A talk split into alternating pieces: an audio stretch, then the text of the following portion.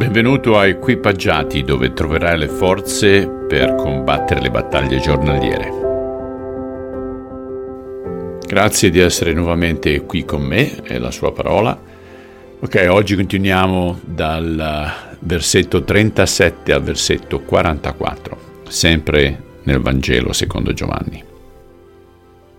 Nell'ultimo giorno, il giorno più solenne della festa, Gesù stando in piedi esclamò, Se qualcuno ha sete, venga a me e beva. Chi crede in me, come ha detto la scrittura, fiumi d'acqua viva sgorgeranno dal suo seno. Disse questo dello Spirito che dovevano ricevere quelli che avevano creduto in lui. Lo Spirito Santo, infatti, non era ancora stato dato perché Gesù non era ancora glorificato. Una parte dunque della gente, udite queste parole, diceva, questo è davvero il profeta. Altri dicevano, questo è il Cristo. Altri invece dicevano, ma è forse dalla Galilea che viene il Cristo?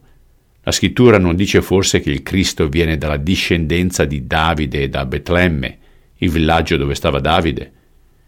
Vi fu dunque dissenso tra la gente a causa sua, e alcuni di loro lo volevano arrestare, ma nessuno gli mise le mani addosso.